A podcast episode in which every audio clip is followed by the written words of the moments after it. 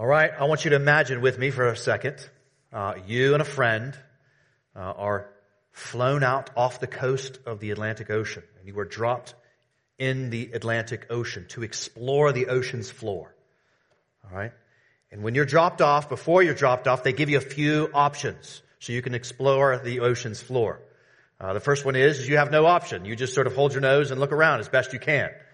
Uh, the second option would be they offer you a plastic bag. You can look around the ocean floor with a plastic bag over your head. Or third, you can have the scuba gear that they've supplied for you. Which one are you going to choose? The scuba gear. It's okay. You can talk. Scuba, right? You're going to choose the scuba gear. I would assume. All right. Okay. Imagine you've explored the ocean floor and now you've, now you've found a fish. You found a beautiful fish. You want to take it back home with you. So you've taken that fish out of the ocean and you go back to the store and there you are, the, sh- the fish kind of flopping in your hand. You walk into the store and you want to figure out a way to take this fish home. And you say, I need something to take this fish home. And they said, we've got thousands of options. Here's a few. There's a wooden box over there. There's a cardboard box over there and there's a bucket of water over there. What are you going to choose? Bucket of water. Yeah. Good. So, right? You would be most free to explore the ocean's floor with the scuba gear. The fish would be most free, right, in the uh, bucket of water. But now, let's say you go back home, right, and you need to get back home. You've got the bucket of water, you got the fish in there, and you got a brand new Tesla. All right, and so you need to get home, and you've got five options to get you home. All five of these options take you straight home. All right, the first option is is to drive your new Tesla through the ocean. All right. The second option would be, that's right, Abby, I know. Or Sadie, that was it. Yeah, it's an op- strange option, but it is an option. Right. Second option would be to drive over a tall mountain. The third option would be to drive through a swamp. Uh, the fourth option would be to jump up a ram and you could fly home. Or the fifth option would be to drive on the newly paved road. They could choose straight home. Which would you choose? Which would most free you? Which would most free the Tesla to get home? Drive the road, right? Okay, last thing. You finally get home and you're hungry, right? It's been a long day. And when you get home, you walk through the door and you've got all these options to choose from, right? You could eat the hammer, right? You could eat, let's say, the cardboard box over there. You could eat the toothpaste or you could eat a piece of cake.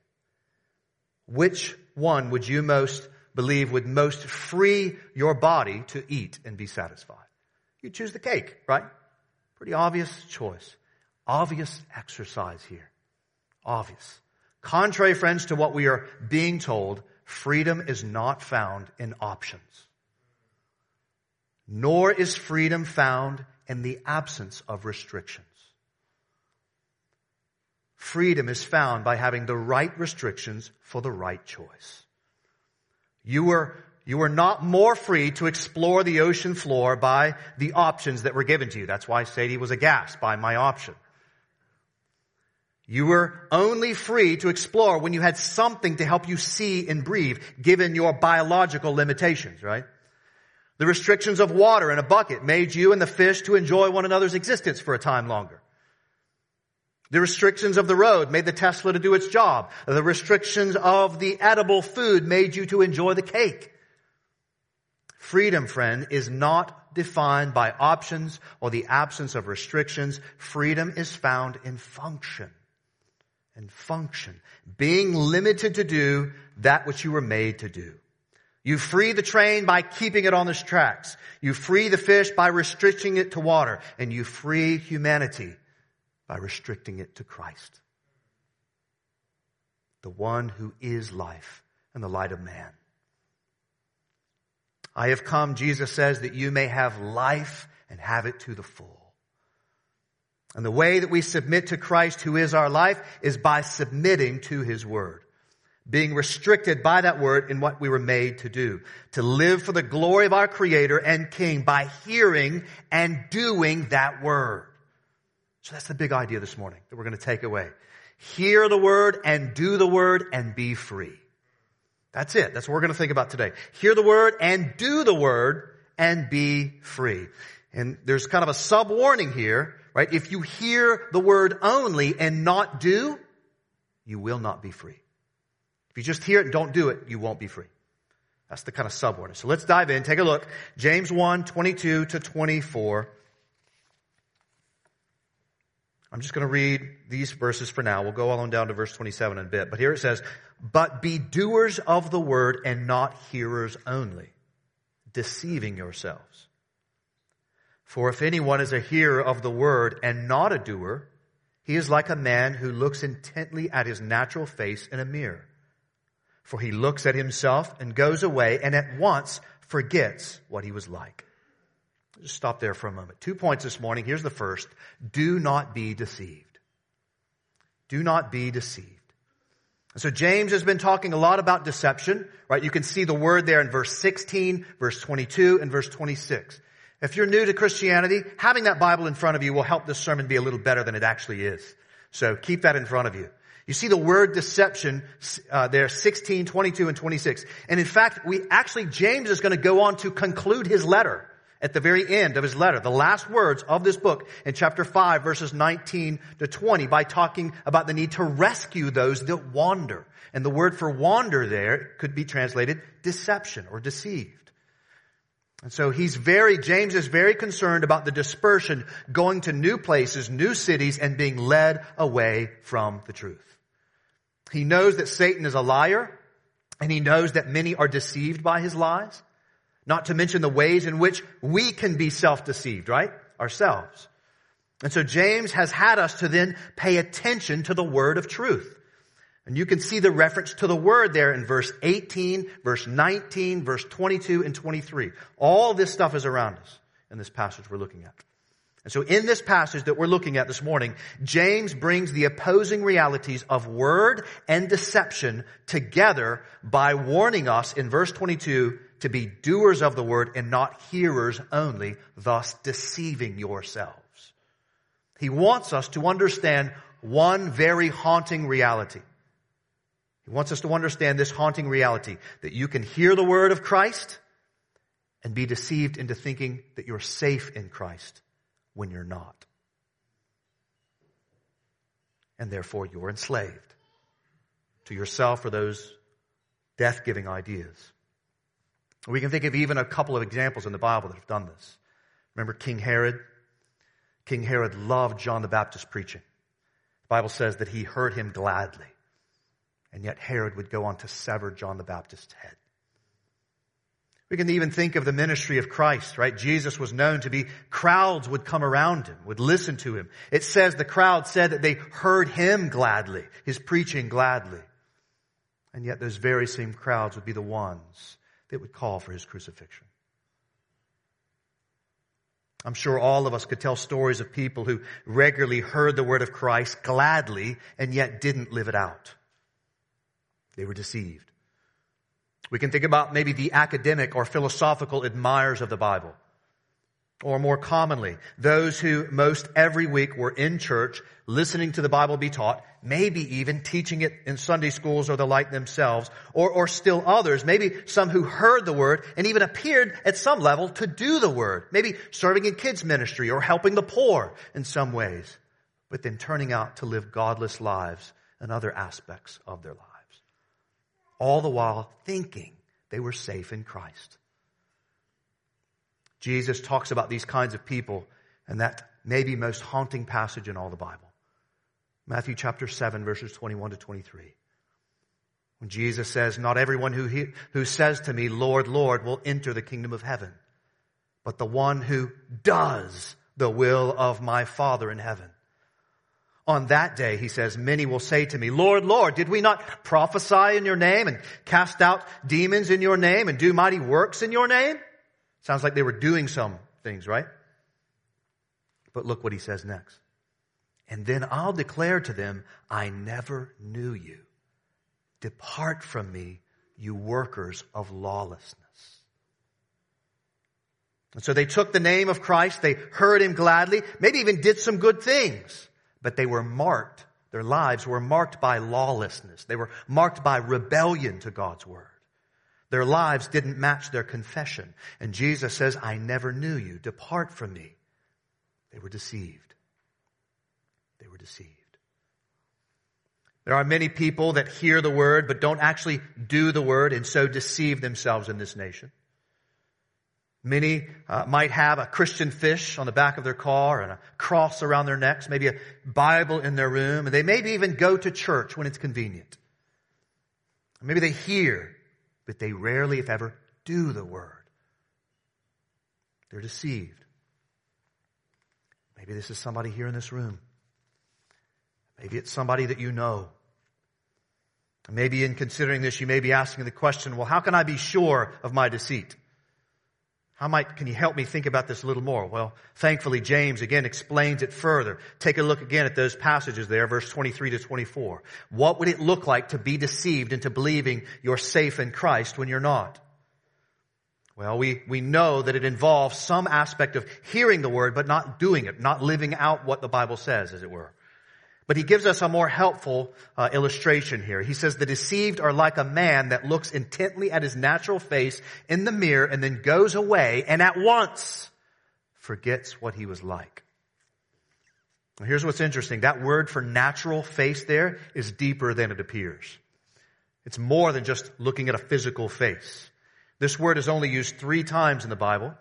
It's used once in here, obviously, and then Later, James will use it in James 3 6 to refer to life.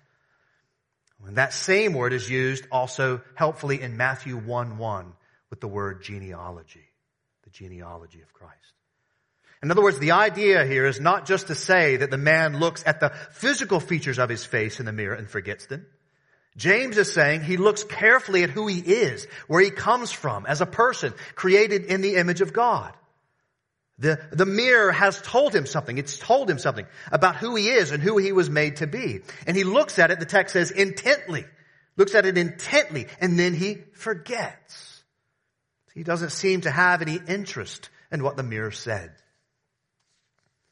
So if you and I were, for instance, to look in a mirror and you saw some, maybe some jelly on the side of our face, and we saw the jelly and there it was, we saw it, the mirror told us that it was there, but then we just walked away and did nothing about the jelly on our face, we would then know that it was telling us something and we didn't care enough to change it, to wipe it off. James is saying here the mirror was useless to the man even though he looked at it intently. And so the message it told didn't change him. He just forgot. He, he, didn't pay attention to it. The mirror, of course, right? James is using the mirror uh, as a metaphor for the implanted word which is able to save your souls. That's the previous verse back up in 21. We just thought about that last week. The mirrors representing the word, the word we are supposed to look into and then do something about. Verse 22.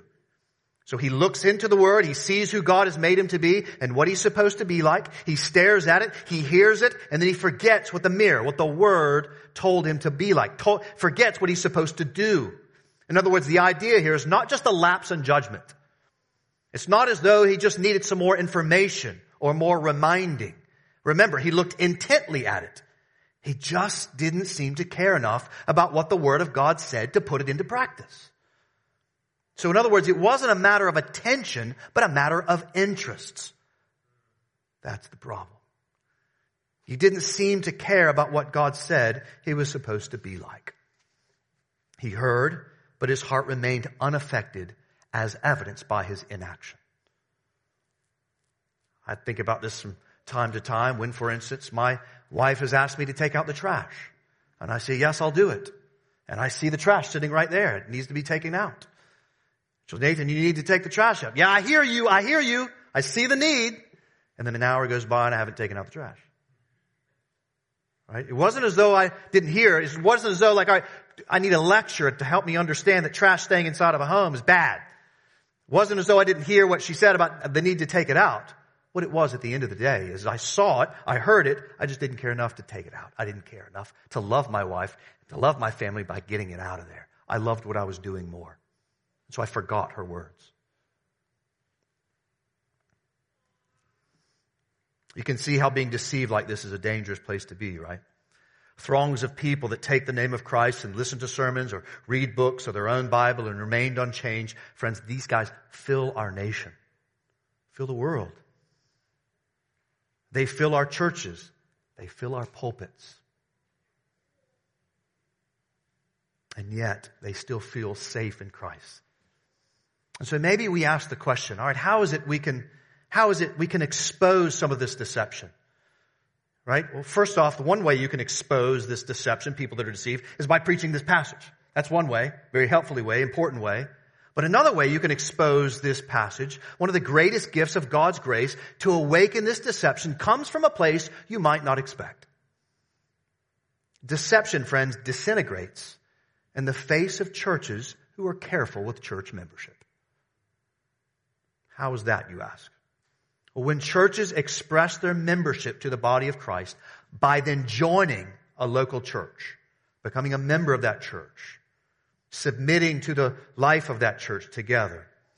A healthy local church is then able to love people that are deceived like this by going through the steps of restorative church discipline.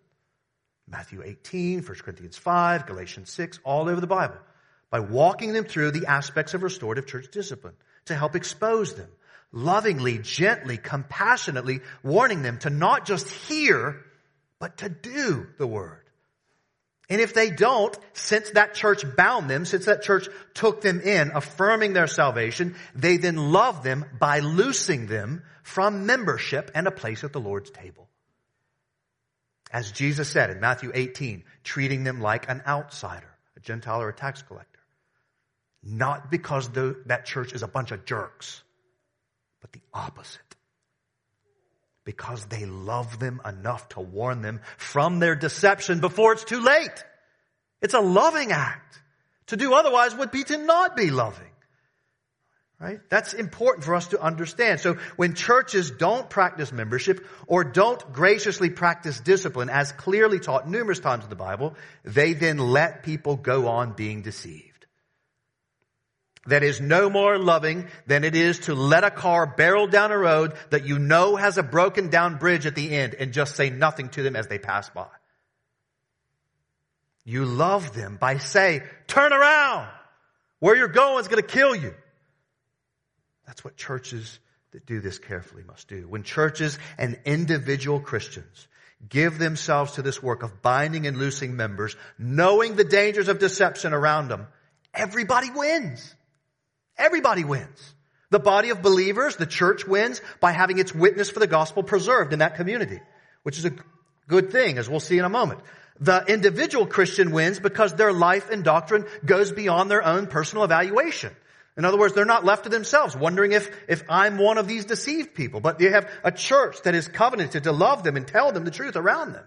So they have more people to help have eyes and love them towards the truth. And third, the lost even wins as the church then gives itself to making clear what a Christian is and what a Christian isn't. Everybody wins when healthy churches try and expose the deception that is all around us by being careful with its membership, namely by who's a Christian and who's not, making that clear. And so friend, if you're here this morning and you're not a Christian, so thankful that you took the time to be here. We can't think of a better way for you to be spending your Sunday morning. Sunday morning. Thank you that you're here. But my guess is you probably know people like James is talking about here. You've seen them. People that heard the word but didn't do the word. Uh, people that, you know, took the name of Christ but didn't act like Christ. Maybe that's why you've had a hard time trusting the Bible. It didn't really seem to liberate them as you were leading on. Uh, I hope you see that the Bible addresses people like this. The reality is all of us sin. Nathan Knight sins. All people sins. But God desires us to repent of sin, to look to Christ for forgiveness at the cross and in His resurrection. And then from that word, from that liberation, where Christ purchased our salvation, from the love of God, we work out what He has worked in. That's what a Christian's supposed to do. Verse 18, if you see back in James 1:18, says that God brought us forth from his word of truth. He saved us. He did it. And then verse 22, from that we then go do what he worked in. We do that, we work it out, not to earn our salvation, but to expose the fact that we have been born again, that we've been changed by the love of Christ. Hearing and doing for the Christian is our freedom. It's our liberation. It's what we're made for. So friend, if you're not a Christian, let me show you that from the Bible itself. Let's see how we can hear the word and then do the word as we walk in the path of perfection, walk in the path of liberty and freedom. So far, just summing up what we said so far, uh, is do not be deceived. Right? Make sure that you're hearing and doing. And so secondly, second point this morning, hear the word and do the word and be free.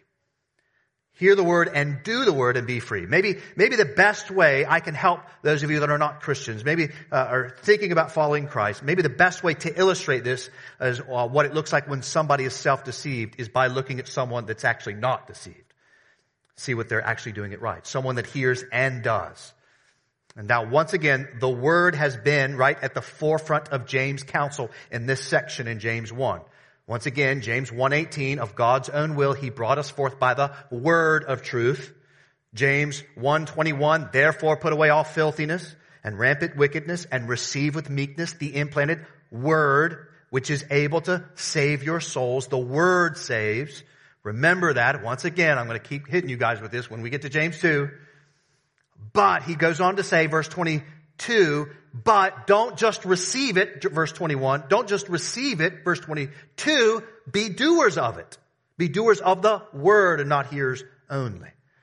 And so God saves by his own will, not our work, but through the word, through the word, right? That's verse 18. God continues saving us by the word as we receive it with meekness, verse 21. And we receive that word by hearing and believing, first part of 22. And then we show the evidence of that life of the word by doing what it says, second half of 22. And this word we are called to, friends, is not contrary to what we are like, but it's what we are meant for. It's our liberation. Let me show you. Verse 25, see it? James makes a transition here. After describing what the deceived are like, right? He's made the kind of big idea there in verse 22. He then shows the deceived, and then he comes out of that, of the deceived, by showing what it is supposed to look like uh, in verse 25, when he says this. But the one who looks into the perfect law, the law of liberty, there's where I'm getting that language, and perseveres, being no hearer who forgets, but a doer who acts, he will be blessed in his doing. Okay, so as we've been thinking about the Word, the Bible, the truth this morning, I wonder how, how do you view this book? When you see it sitting on a table or you see me holding it up right here, bounding up into the pulpit every week, ripping it up, explaining it, how do you see the Bible? I'm not asking what do you believe about the Bible. I'm asking you, how do you see the Bible? What comes to your mind? Do you see it as a book of rules? Uh, do you see it as a book of stories and some kind of good moral instruction? Do you see it as a kind of book of obligations, a kind of contract of sorts? Well, James, who was the half brother of Christ, sees it as perfection. He calls it the perfect law or also the law of liberty. And you're blessed. You want to be blessed? You're blessed when you do what it says. You're blessed when you do it. And friends, he's not alone uh, in thinking of the Bible as the kind of law of liberty or freedom or the perfect law. That is the overwhelming cry of all of the authors of the Bible. Let me just give you, just I'm going to skip a rock across a few. Take a look at Psalm 19 verses 7 and 8. The law of the Lord is perfect. What does it do? Reviving the soul. The testimony of the Lord is sure, making wise the simple. The precepts of the Lord are right, rejoicing the heart. The commandment of the Lord is pure, enlightening the eyes. Psalm 119 verses 93. I will never forget your precepts, for by them you have given me life. Verse 98 of Psalm 119. Your commandment makes me wiser than my enemies, for it is ever with me. Verse 105 of Psalm 119. Your word, y'all know this one, is a lamp to my feet and a light to my path. Ecclesiastes 12:13, the end of the book. The end of the matter, all has been heard. Fear God and keep his commandments. Why? For this is the whole duty of man. What about Jesus? What did he think about the Bible? John 4:34. My food is to do the will of him who sent me and to accomplish his word. The food of Christ was to do the word. And guys, there's tons more. Tons more. I could give you tons throughout the rest of scripture. But let me give you one more. And kids in particular, want you to listen to this one because this one is written to a, a, a guy by the name of Timothy and he's talking about how his mom and grandma taught him the Bible. So kids, listen to this one. 2 Timothy 3, 14 to 16.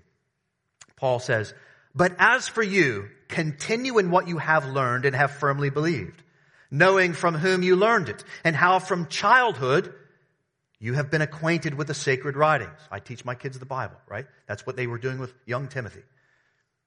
And what do, what do we think about that? You have been acquainted with the sacred writing, which are able to make you wise for salvation through faith in Christ Jesus. Same thing James says. All scripture is breathed out by God and profitable for what? For teaching, for reproof, for correction, and for training in righteousness. Why? That the man of God may be complete, equipped for every good work. In other words, Paul says there, the, the Word of God is life, it's liberty, it's freedom, it's salvation. It's where we find salvation. It's where we find Christ. It tells us who God is. It tells us who we are. It tells us what the problem with the world is. And it tells us its solution as we look into the mirror of it intently. It tells us what we're what like. It tells us what we're made to do. By grace through faith and then action from its uh, words. In this word, we can become, Bible says, sanctified, come complete, equipped for every good work. You want to be complete? Don't go pick up a self-help book. Read the Bible. it's there. It's promised. It's made a promise to you that it'll liberate you by the grace of God through the power of the Spirit. That's why James calls it the law of liberty. Why in the world would you not give yourself to studying this book? It's not a rule book or a textbook, but, but as a, it's a book of our freedom. It's what it is. It's the lane of liberty. It's the highway to Christ and from Christ. So, beloved, you should know, and friends uh, here visiting, you should know everybody's life is built on a word.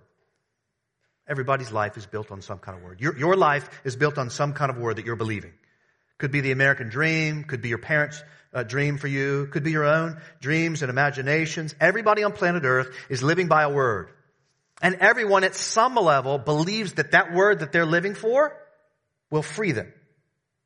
You're living for a word that frees them. And oftentimes this word is embodied in a movie or a song or a phrase or a sign in the front yard, maybe a kind of cultural tribe that you're pointing at. But everyone is living for and by a word that they believe will give them the freedom they want and they need. Because we all know that we're broken personally, and we all know we live in a broken world, and we're looking to words to help us know how to get out of it and be free. But this is our word. This is the word. It's not just our word, even as Christians. We as Christians believe this is the word for all humanity. We believe this is the word God breathed out, as we heard, breathed out to the whole world in order to give us life in the same way that God breathed into the nostrils of Adam and gave him life in the beginning. God spoke through the authors so that everyone might know God and the Son of whom he sent in order that he might taste and see that which is truly life. And not just know it, not just hearing it, but doing what it says. And not every once in a while, not as it's convenient, not as it's accepted, but as the vision of the good life. All of it. Persevering at it, as the text says. See that word persevering. In other words, they don't hear it then forget it. They're the opposite of the other guy. They stay at it. They stay at it. Not forgetting it, not being deceived by it, but remembering it, meditating upon it, receiving it, hearing it, and doing it. And then you keep doing it day after tiresome day. And when you get it wrong, and we do get it wrong, right? We repent. That's one of the ways in which we know we're doing the word is when we do get it wrong, we repent, say, I'm going to get it right the next time. And on I go, looking to Jesus for strength, for power. This, friends, is the perfect word your heart longs to be freed by. This is the liberty we all want. This is the kind of scuba gear that's meant to make us free to enjoy the ocean floor. It's the water to the fish. It's the road to the car. It's the, the breath that every human being was made to live on the earth and be free by. This is the vision of life. The good vision, the good life. The problem is we have been eating spoonfuls of a vision of the good life that has taught us to believe that life is what I mentioned earlier. We've been taking spoonfuls of freedom as unlimited options and no restrictions to be our true and authentic self. Therefore, when you hear me, or better yet, when you hear James say the word of God is the perfect law, or the law of liberty, you hear and you hear the very same law and you know, right? That law wants to, for instance, restrict your sexual identities and practices. You know this, this law wants to legislate your amount of alcohol or drug consumption or demand you to have no other gods before him. And oh, by the way, serve the orphan and the widow in their affliction and love your enemies. I realize that sometimes you hear this law and you're like, that about, that sounds about as liberating as a straitjacket. But that's why we have to keep going back to James 1:18. This word brings eternal life. This word is able to save your souls. This word, beloved, became flesh and dwelt among us. It was the light and the life of man. This word became flesh and dwelt among us and gave his life as a sacrifice for our sins so that every good and every perfect gift may come down to us from the Father of lights of whom there is no variation or shadow due to change. This word is able to give us the world that we all want. He wants to free us in these commands. Free us from lying and cheating and stealing and abusing and dying. This is the word of heaven and from heaven. And yes, it is also the word of hell, the place of justice. This word gives us Christ, our hope. This is the word that gives us the right restrictions in order to be uh, in the right lanes for our lives so that we might run in them like the car runs on the road. I've been reading this book from uh, Ashley Hales, and I think she asks a question provocatively. She says, What might happen if we tried embracing our limits as gifts for our flourishing rather than barriers to success? She goes on to quote Lesslie Newbigin, who said, True freedom is not found by seeking to develop the powers of the self without limits. For the human person is not made for autonomy but for true relatedness in love and obedience. And this also entails the acceptance of limits as a necessary part of what it means to be human. And we all instinctively know that. We just kind of push it aside. See, the gospel of Jesus Christ is our freedom as human beings. And this is the word of the gospel. This is the law of liberty. This is where we find our Savior. And so what must we do if we're going to enjoy this freedom? It says we need to be doing a word. So what must we do? Well, verse 22 and 25 says you must regularly hear it, right? And not just hear it, you must gaze at it, you must read it, you must hear it preached, you must meditate on it. What's interesting, you see that word in verse 25, that word for looks? That there, that's the same word used of Peter when he stooped and looked into the empty tomb. What did Peter do? Do you think he went down into the empty tomb and was like, Huh, look at there. Right? You know, he didn't just kind of go in there and like, yep, you're right, he's not in there. Right? He didn't. What did he do? He, surely he went in there and he stooped and he looked and he went inside and he looked around and he thought and he wondered. So must it be with us in this word in the same way. He lingered over that tomb. He pondered over it. He wondered at that tomb. He looked into it. So must we do the same. You must not only read the word, you gotta ponder it. Too many of us, we kind of fit the word in, like I need to read my Bible, and so we kind of get a couple verses is on the bus. Praise the Lord, better to do nothing, something than nothing. But maybe read a word and ponder it. Look into it intently. Think on it. So we have to hear it, but then we got to go do it. We gotta go do what it says, commands, those commands. James goes on to show us what it might look like to hear and do the law of liberty. Verse 26 and 27. He says, if anyone thinks he is a religious, he is religious and does not bridle his tongue, here's one thing to do, uh, does not bridle his tongue but deceives his heart, this person's religion is worthless. Religion that is pure and undefiled before God the Father is this, to visit orphans and widows in their affliction and to keep oneself unstained from the world. Friend, do you want humanity to be free? Hear the word of Christ. And then let the Spirit of God tame your tongue. Restrict or limit or bridle the tongue. Man, Twitter would be fixed in a day if we did this, right? Think about how much good if we just bridled our tongues could happen. If we would be, as you heard Price pray earlier, slow to speak, quick to listen. Doing the word by watching our words and keeping them in step with the words of Christ and the meekness of Christ.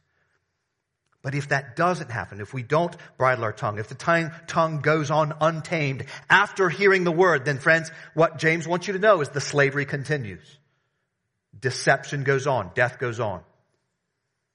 Such a so-called religion, James says, is worthless. Person that hears the word and doesn't tame the word, tame their tongues in keeping with that, James says that religion is worthless. Zero value.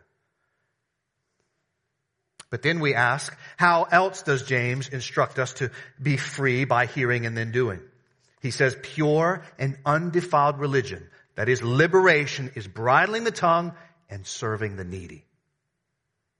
Serving the needy being friends and neighbors to orphans and widows that have few friends, neighbors, or family inside of their afflictions. When people, orphans, widows, are in their afflictions, you want to know how to do the word? You go help those people in that affliction. That's what Jesus did, right? That's what he empowers us to do. So for us, that might be like getting involved with DC 127 or a Friendship Terrace if they can let us get back in there after the pandemic or maybe Christian legal aid. That's just a few ways. But remember, friends, most of the time in church history, the church doesn't have all these programs. The program is you. Find where orphans and widows are and serve them. Let us know how we can help you. Ephesians 4, 11 and 12, equip the saints for the work of ministry. We've got a few lanes, those three lanes I just mentioned. But one of the ways in which you know you're doing the word is when we see people in need, the orphan, the widow in their affliction, and we go. We help, we serve.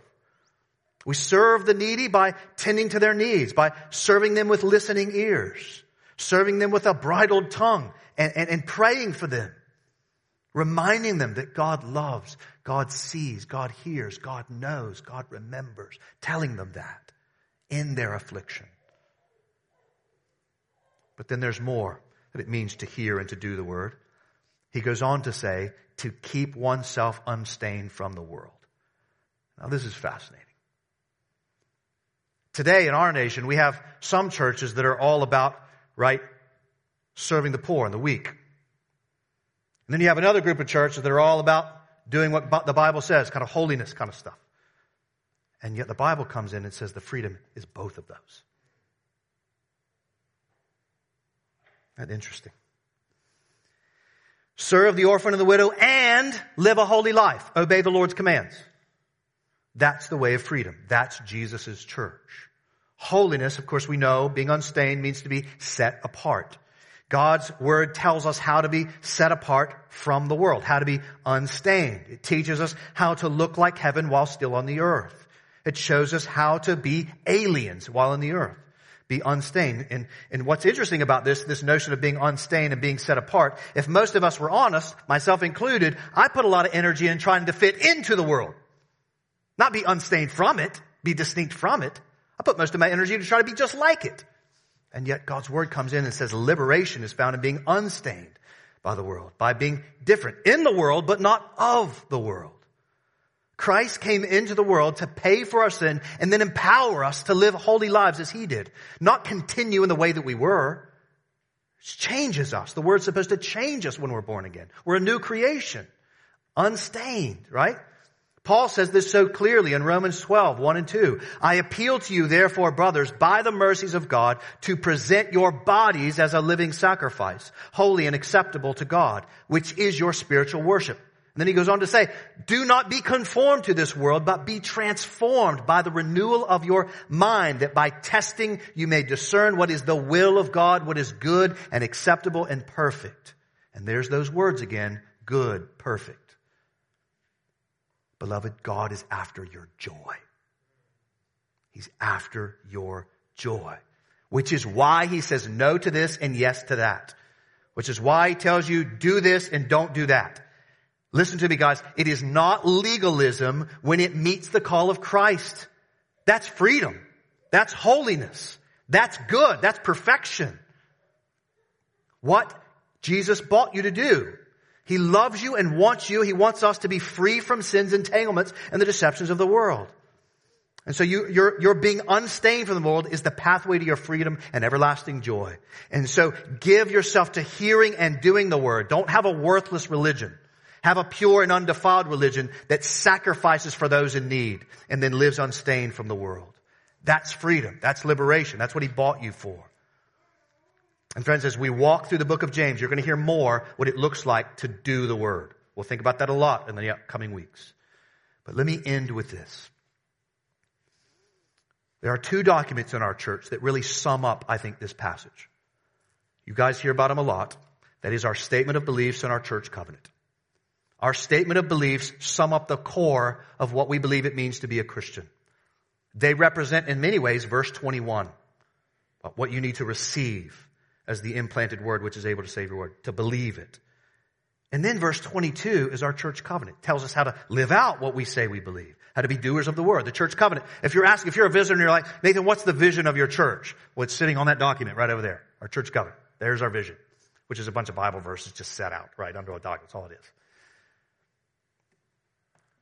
Statement of beliefs, what we believe. Verse 22, how we live out what we believe. We be doers of the word. Those two documents really uh, share with us what we think it looks like to do the word. That covenant does. And so I'm going to read our covenant to conclude. That's what I'm going to do. So that we would understand, we've, we've, you've heard the word now, right? So now I want to give you just a little bit of work to help you think what would it look like to then do this word by hearing the church covenant. And if you're a member of this church, be reminded this is what you promised you would do. And again, this is what you would promise to do when you submitted your life to Christ. So it's not necessarily distinct to restoration per se, although it is because you bond to this church and not that church. You get the idea. But second, for those that are looking to find a church home, looking to join a church, as I mentioned earlier, this would be a good way to kind of see what, what kind of church does this church want to be?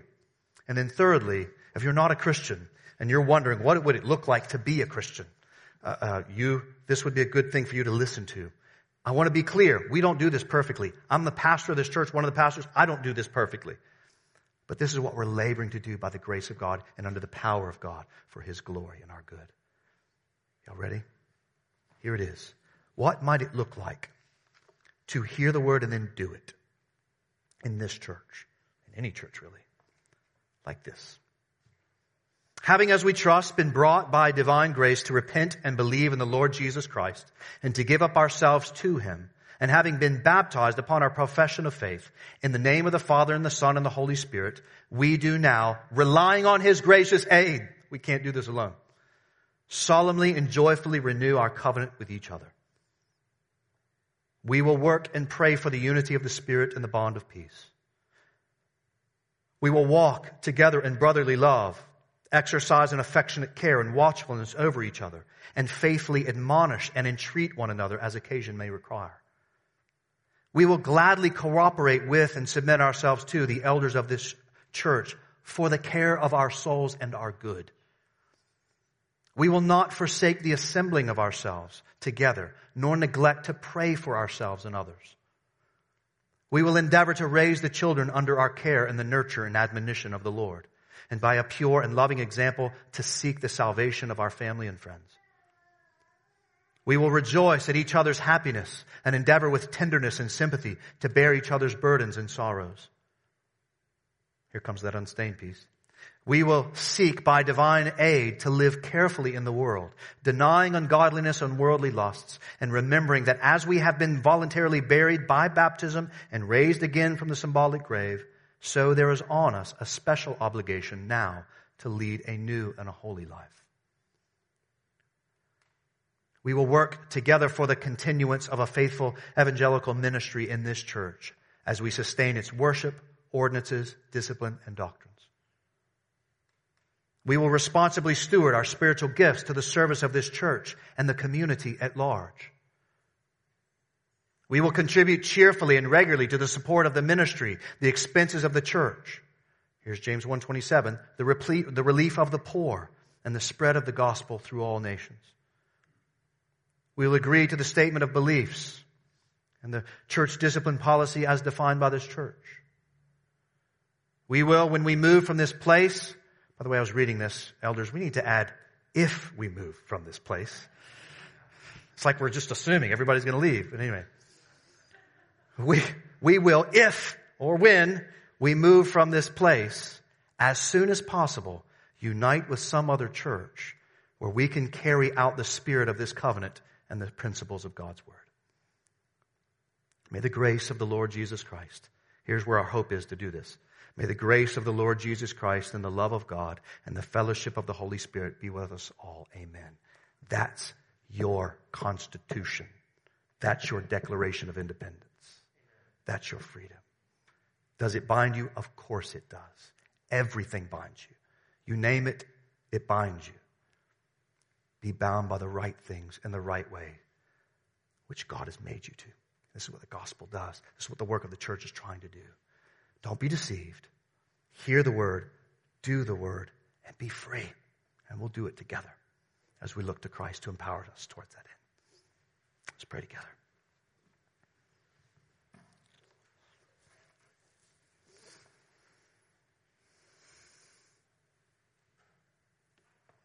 Jesus, you bought this kind of community. You bought it with your blood. And so, may we give ourselves to it, not to pay off the debt. You've paid it all, as we will remember in just a moment.